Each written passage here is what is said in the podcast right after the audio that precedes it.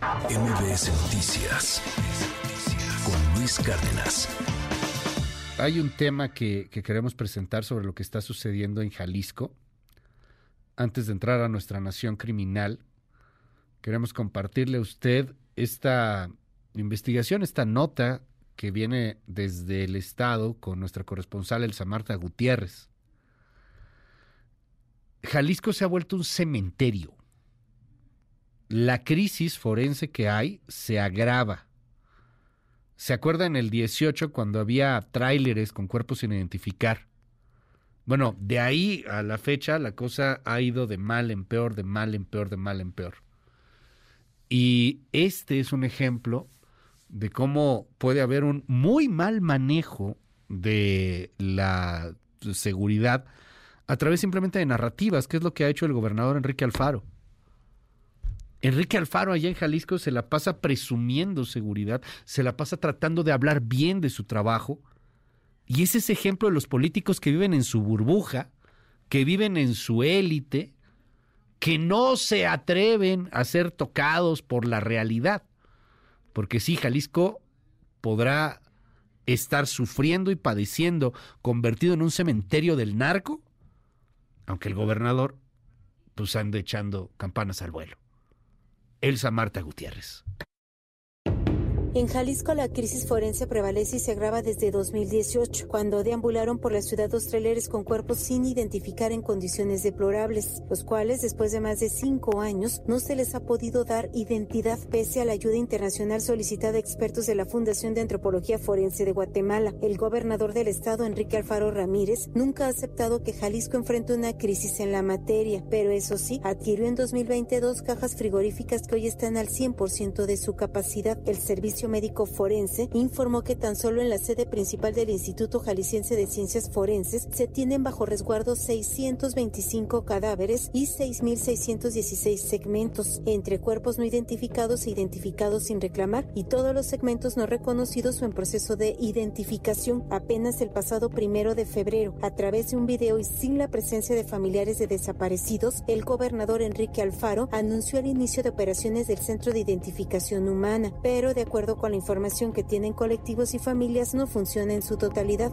Hoy me siento muy orgulloso de poder estar haciendo la entrega de este nuevo paso al Centro de Identificación Humana de Jalisco, uno de los más modernos a nivel nacional y a nivel Latinoamérica y por supuesto una muestra de que aquí el compromiso para atender esta agenda es claro, es contundente, más allá de discursos políticos, aquí estamos trabajando para no fallarle a las familias de las personas desaparecidas. En contraste, para organismos como el Centro de Justicia para la Paz y Desarrollo, en los últimos cinco años solo han existido cambios cosméticos. Habla Jonathan Ávila, investigador de este organismo. Persisten estas fallas que justamente llevaron a que existiera una crisis forense en Jalisco y que lamentablemente, así como no se ha reconocido por parte de las autoridades como tal la existencia de una crisis forense, pues persiste este discurso de eso ya no existe, eso ya cambió y estos cambios cosméticos que se han venido aplicando, pues justamente son utilizados para decir que las cosas han cambiado. Mientras en el Instituto Jalisciense de Ciencias Forenses no hay ni siquiera garantía del resguardo de indicios hallados y que pueden dar certeza a familiares de personas desaparecidas. Son las familias quienes denuncian a lo que se enfrentan, entrega de un cuerpo que no es el suyo, pérdida de cadáveres, prendas de vestir o de muestras de ADN, sin contar los meses que tardan en realizar las confrontas genéticas y hasta los años que pasan para avisarles que su ser querido siempre estuvo en el servicio médico forense. En el caso de Jesús Alberto Olivares, desaparecido el 10 de octubre de 2017, su cuerpo ingresó siete días después al CEMEFO y a la familia le avisaron apenas el pasado 22 de enero que ya fue hasta enterrado, pero no encuentra la gaveta donde la autoridad dice fue inhumado. Su hermana Verónica Olivares presentó queja en la Comisión Estatal de Derechos Humanos. Yo estuve en búsqueda pues todo este tiempo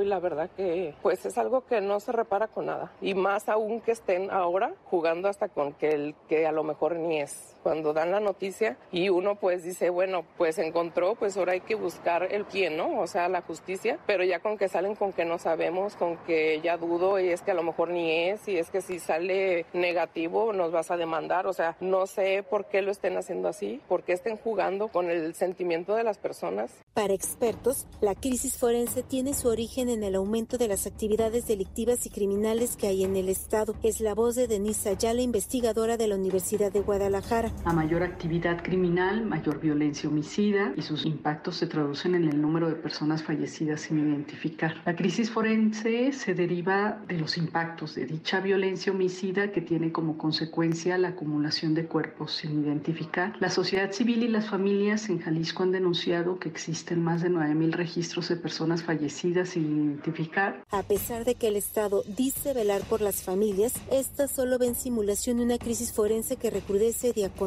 A meses de terminar su administración, el gobernador Enrique Alfaro registra en su estado no solo el problema de la crisis forense, sino también el de personas desaparecidas e inseguridad. Según cifras del Sistema Nacional de Seguridad Pública, tan solo en los últimos cinco años suman 11.691 homicidios dolosos en Jalisco. Para MBS Noticias, el Marta Gutiérrez. Pero el gobierno presume otros datos. El gobierno estatal, el gobierno federal. Hasta que la realidad los alcance. En fin, seguiremos muy atentos de lo que está sucediendo allá en Jalisco. Les mandamos un abrazo a todas las personas que, que nos siguen, que nos hacen el favor de, de, de, poderlos acompañar allá en el estado. Un estado pues que se ha visto sumergido en la delincuencia, en la violencia, en el miedo. Aunque, insisto, sus gobernantes digan otra cosa. MBS Noticias con Luis Cárdenas.